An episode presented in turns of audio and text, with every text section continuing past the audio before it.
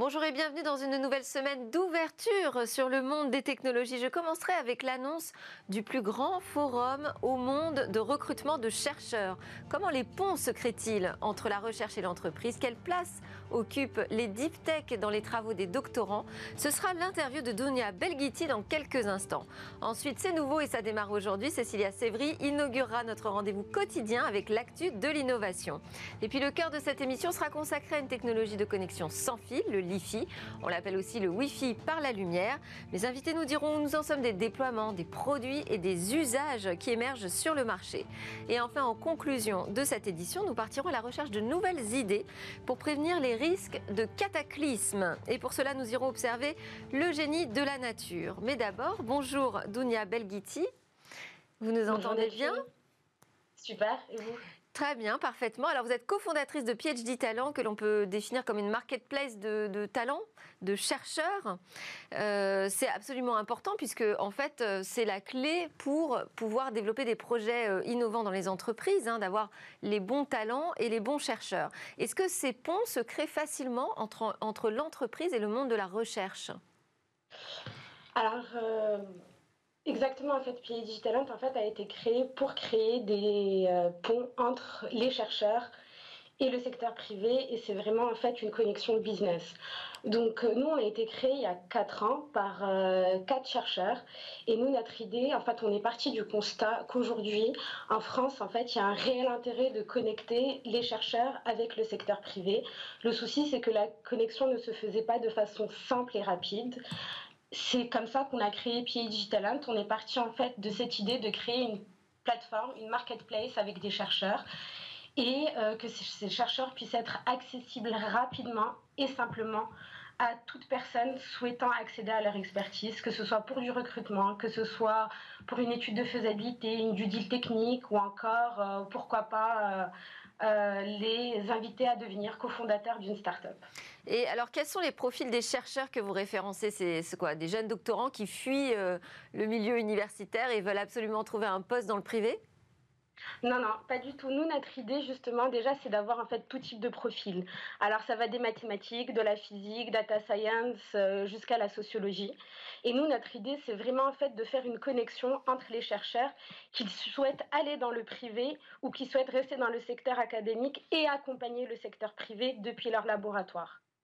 Et les types d'entreprises qui font appel à PhD Talent?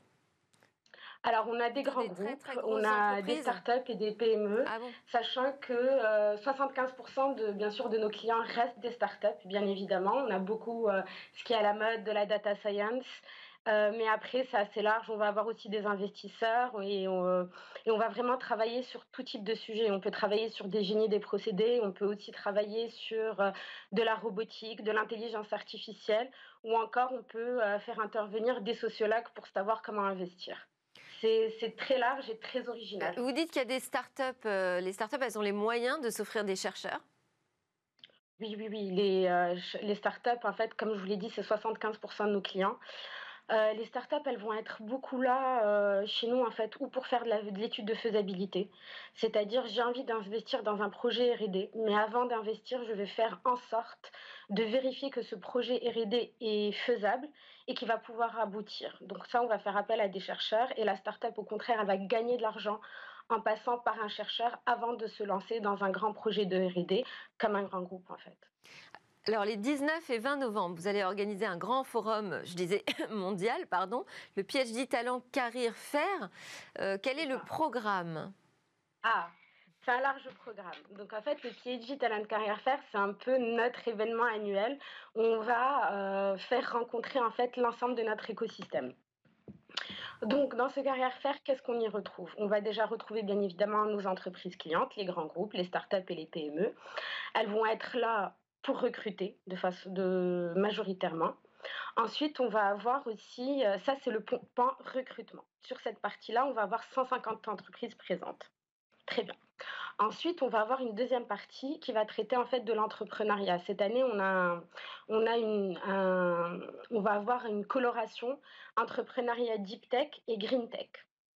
Ici, on va bien évidemment retrouver différents acteurs.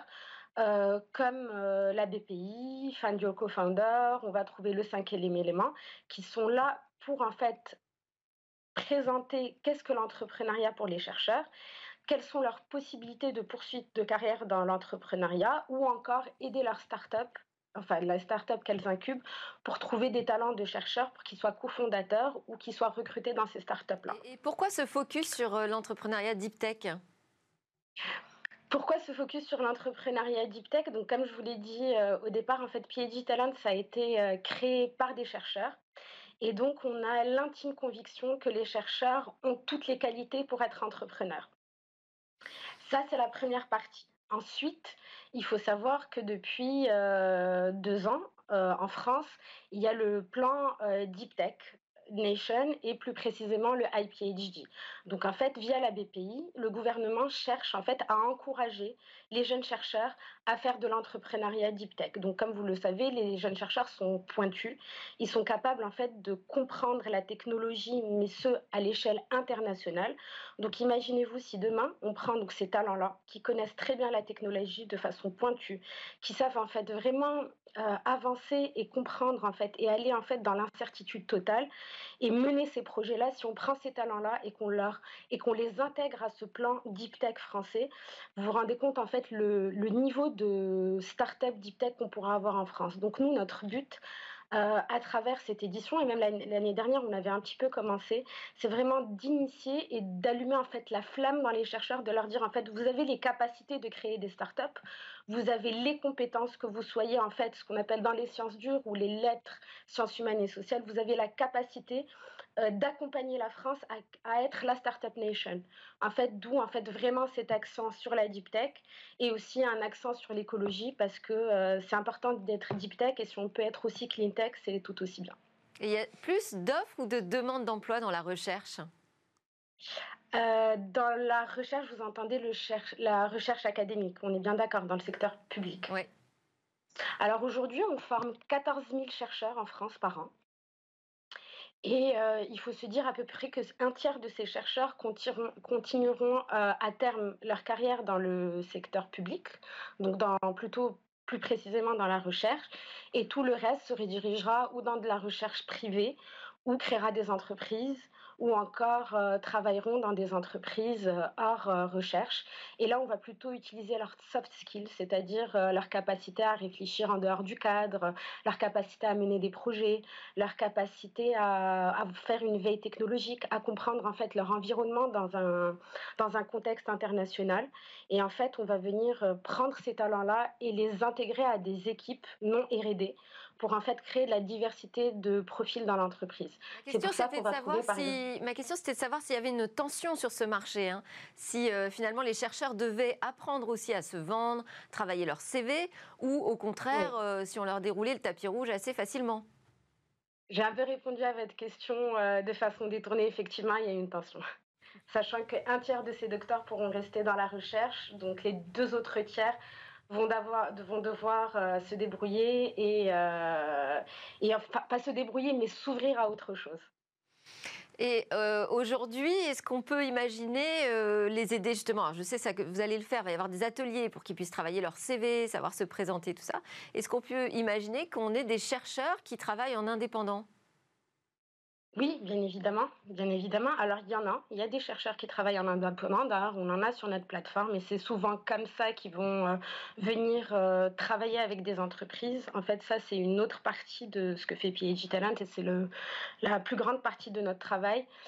C'est qu'on a des chercheurs qui vont être à leur compte et euh, venir en appui de façon ponctuelle à des entreprises dans le secteur privé ou même des organismes de recherche. Merci beaucoup, Dunia Belghiti. Vous êtes présidente et cofondatrice de PhD Talent. Et je rappelle que vous faites un travail euh, important puisque vous aidez les entreprises à trouver les bons talents et les talents à trouver les bonnes entreprises pour faire avancer les projets. C'est l'heure de notre nouveau rendez-vous où là aussi on va parler d'innovation.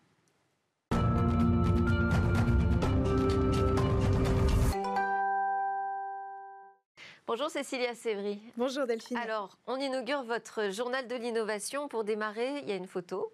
Oui, c'est la photo de la montre de Novak Djokovic. Vous le savez, hier, c'était la finale de Roland Garros et il a battu.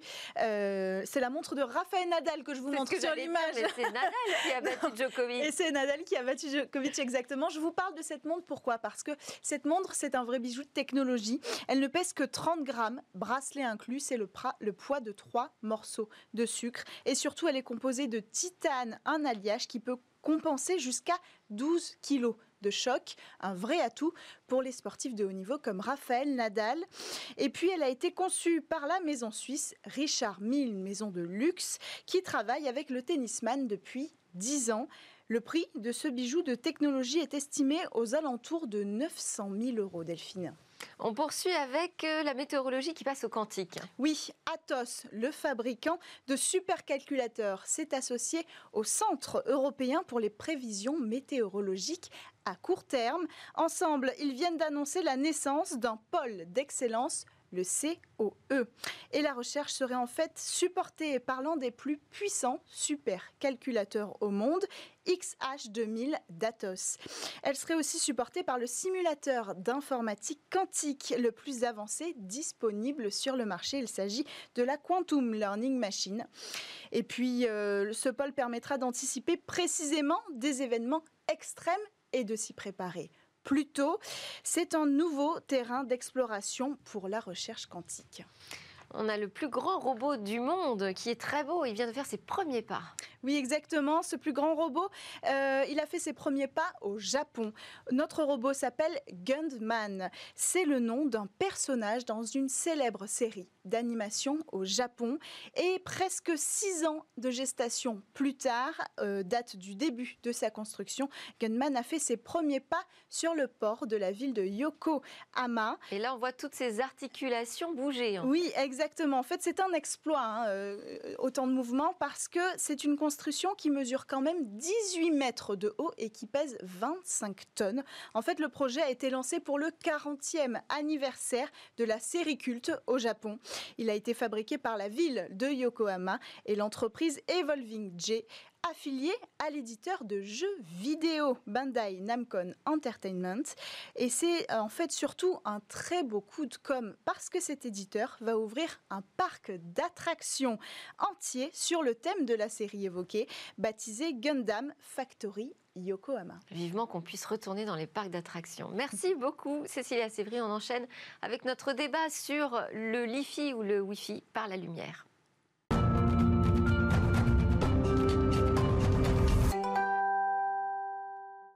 Où en sommes-nous du Wi-Fi par la lumière? Mes invités sont des spécialistes de cette nouvelle technologie appelée le Li-Fi. Simon Laurent, PDG de Havre, qui s'est créé sur une idée innovante, fabriquer une serrure connectée reposant justement sur le Li-Fi.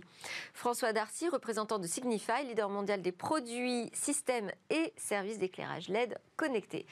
Et puis nous allons avoir avec nous euh, en visio Luc Marais, ingénieur-chercheur au CEA Leti, laboratoire d'électronique et technologie de l'information, l'un des principaux centres de recherche spécialisé dans les micro et nanotechnologies. Bonjour Luc Marais. Bonjour. Bonjour à tous. Merci d'être avec nous. Alors pouvez-vous déjà nous expliquer, nous donner une, explication simple, mais quand même un peu technique de ce qu'est le LiFi?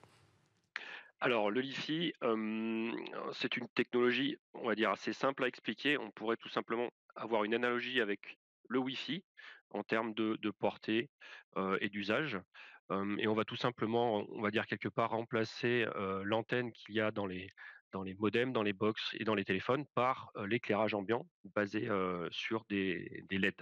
Donc on est capable, à l'aide d'algorithmes, de, moduler ces LED à très haute fréquence et de faire passer l'information dans les zones qui sont donc éclairées par, par un point d'accès lumineux. Et ça veut dire qu'on a besoin d'un équipement spécifique, il faut changer sa box par exemple? On pourrait très bien imaginer des points d'accès qui soient directement reliés à la box par une, liaison filaire. et donc, il n'y aurait pas forcément besoin d'un changement d'équipement sur, sur des box actuelles. Mais il faudrait avoir des lampes autour de son ordinateur pour que ça fonctionne, si ça marche par l'éclairage.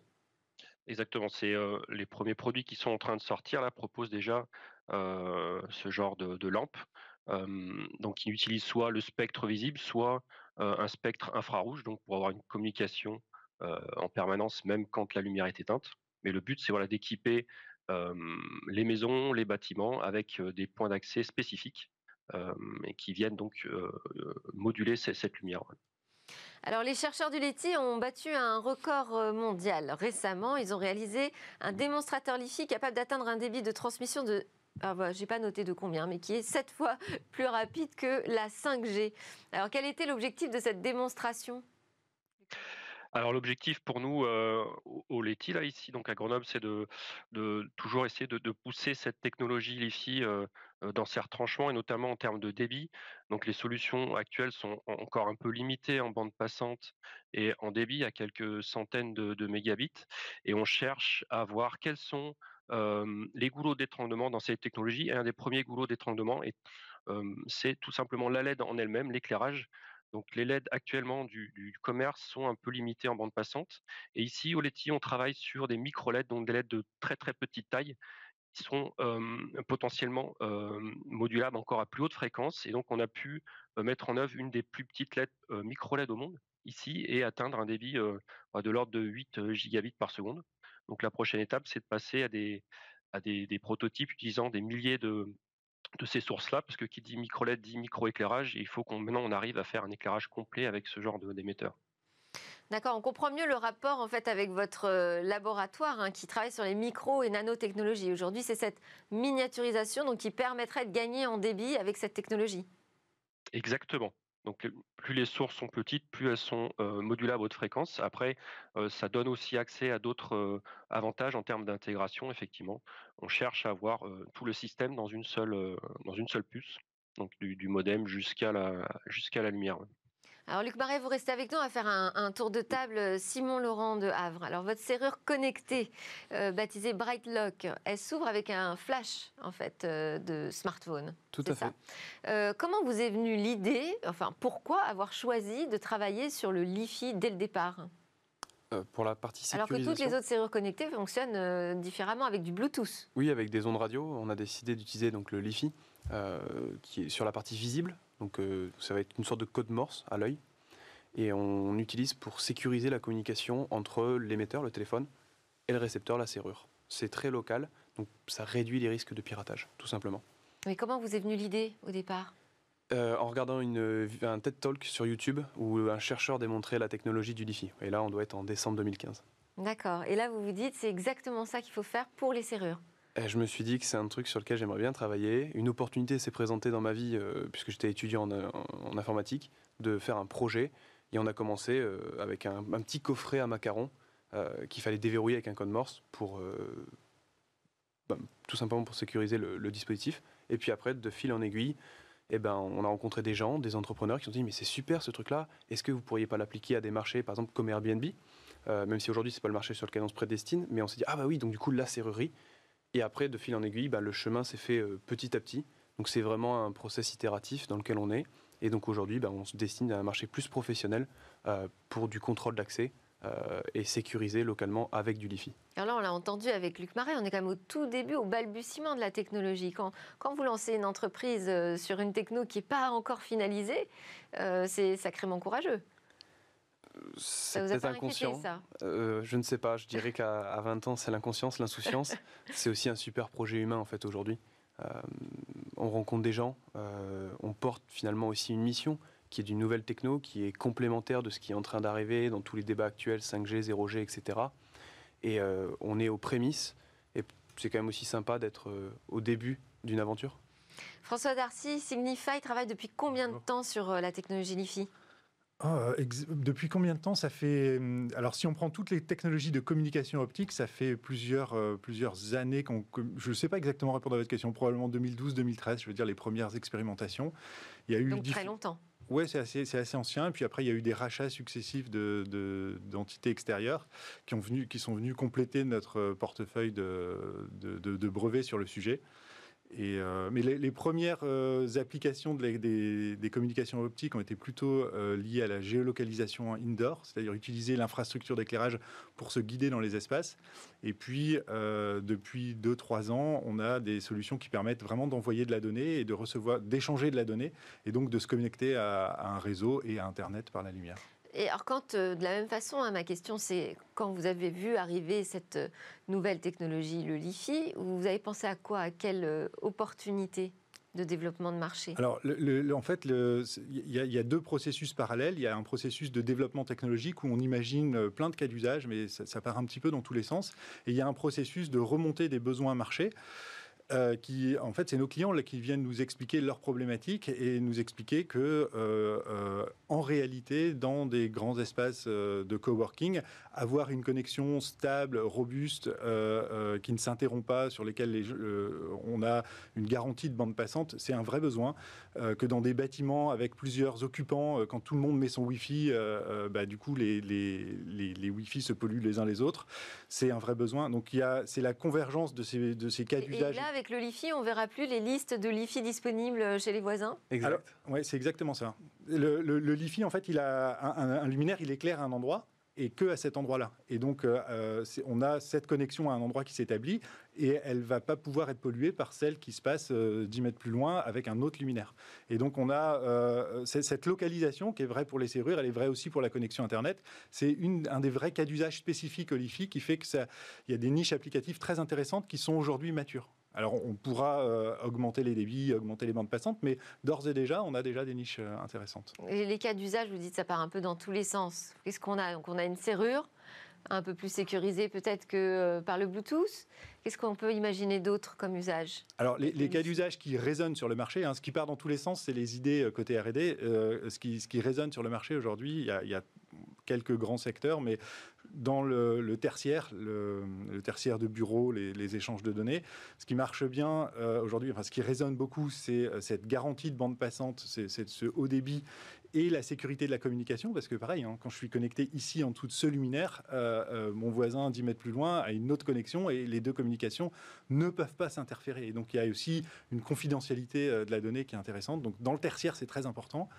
Dans l'hôtellerie aussi, euh, ces, problématiques euh, de, congestion des, bandes passantes, c'est très, euh, prégnant. Dans le public, la défense aussi, là c'est plus orienté sécurité.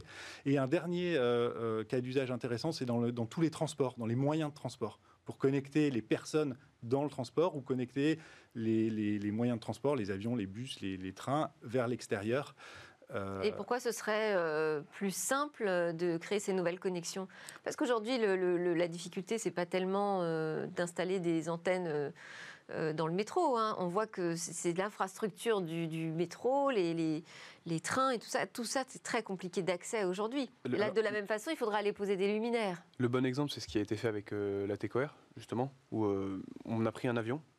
Et plutôt que de devoir redéployer des choses dans l'avion pour des réseaux, pour amener de la connectivité, bah, on a simplement utilisé l'infrastructure existante du plafonnier et on a juste relié les, LED du plafonnier pour ensuite permettre de recevoir. Ah, donc on utiliserait les lumières, les luminaires déjà en place dans le métro ou dans les trains pour euh, faire passer l'information. Le, le, plus gros réseau. là, pour le coup, les lumières se mélangent. Hein. Tout le monde a accès au. Alors, euh, en fait, il se passe deux choses dans le monde de l'éclairage. En dehors des transports, simplement, euh, on est en plein milieu d'une rupture technologique dans l'éclairage. On est en train de changer tous les éclairages qui sont autour de nous d'un éclairage dit conventionnel avec des tubes fluorescents, des lampes à incandescence, par des éclairages à LED. Donc on est en plein milieu de ce basculement technologique, de cette rupture technologique, et quoi qu'il arrive, on va changer ces éclairages-là. Donc c'est aussi l'opportunité de mettre des éclairages avec différentes fonctions en plus. On, passe d'un monde où on, on, a un business model qui était basé sur le consommable, on vendait des luminaires avec des ampoules qu'on jetait régulièrement, un, modèle où on va un bon produit LED, il est bien conçu, fabriqué par un fabricant sérieux, il est censé durer longtemps, très longtemps. Dans un, dans un bâtiment de bureau, ça peut durer 20-25 ans. Et donc, euh, euh, euh, cette, nouvelle infrastructure, c'est le moment idéal de placer le LiFi.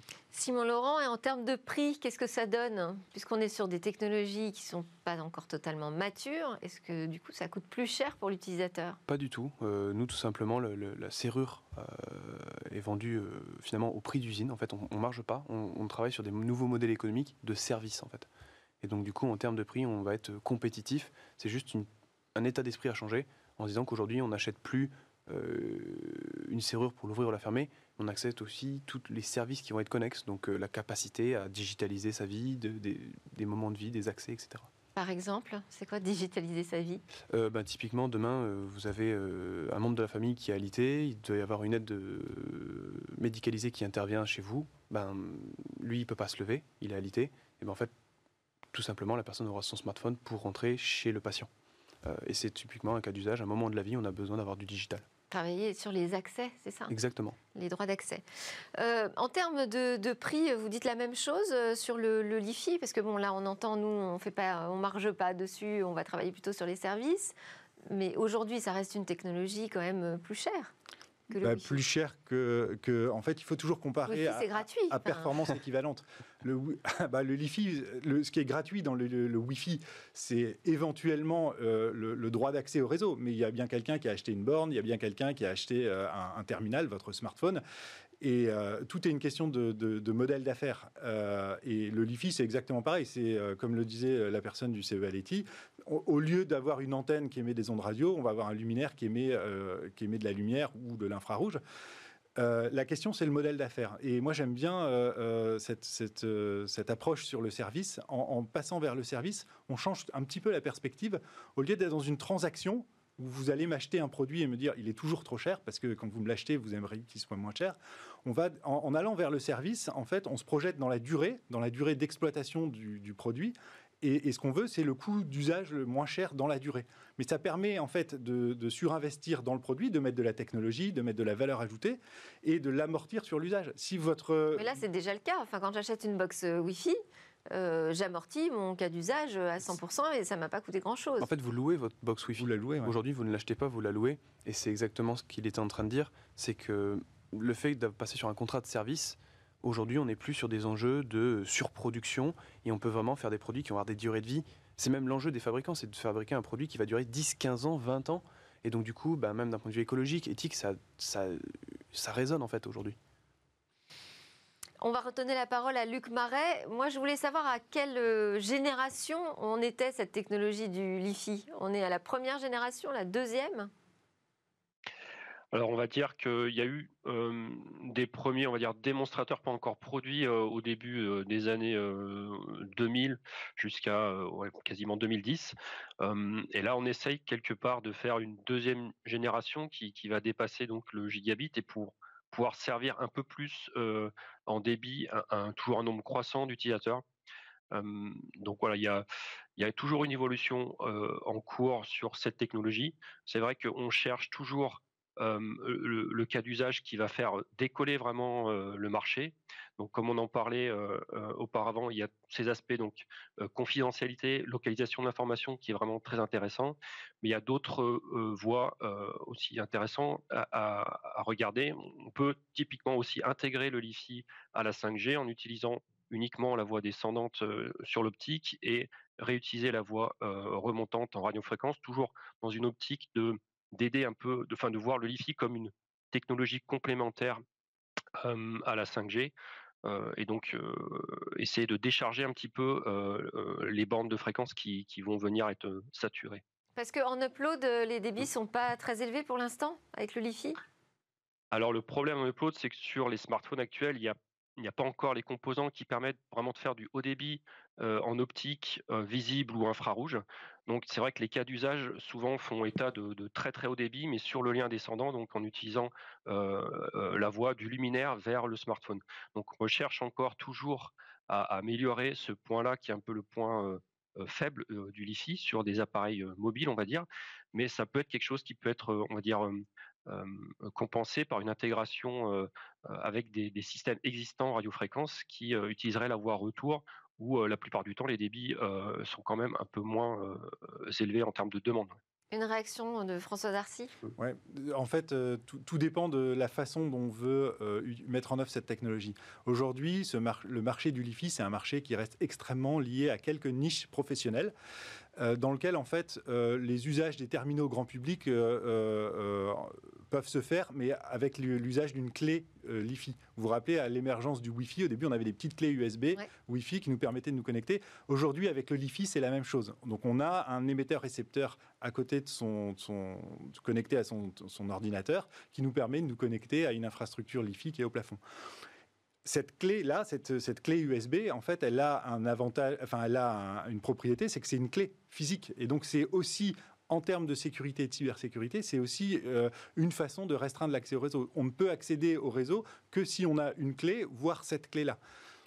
Et donc, euh, euh, on peut, en fait, tout l'art de, l'émergence de cette technologie, ça va, ça va, être de trouver les bons cas d'usage et de s'affranchir, de savoir s'affranchir du fait qu'aujourd'hui, le LiFi, c'est pas une technologie grand public qui est sur tous les smartphones, mais par contre, pour des cas d'usage de défense, de confidentialité, avoir une clé spécifique qu'on donne à un utilisateur spécifique, c'est un avantage. Simon, euh, euh, Laurent, est-ce qu'on peut dire quand même combien ça coûte? Je tourne autour de la question du prix, mais combien ça coûte si je dois acheter une lampe euh, LiFi, par exemple, pour chez moi, au-dessus de mon bureau, et pouvoir me connecter de cette façon Aujourd'hui, le coût d'installation, ça sera le prix d'une LED. après, c'est la qualité du réseau que vous allez poser pour moduler la LED qui fera le, le prix de votre, LED, elle va service. Être équipée d'une technologie euh,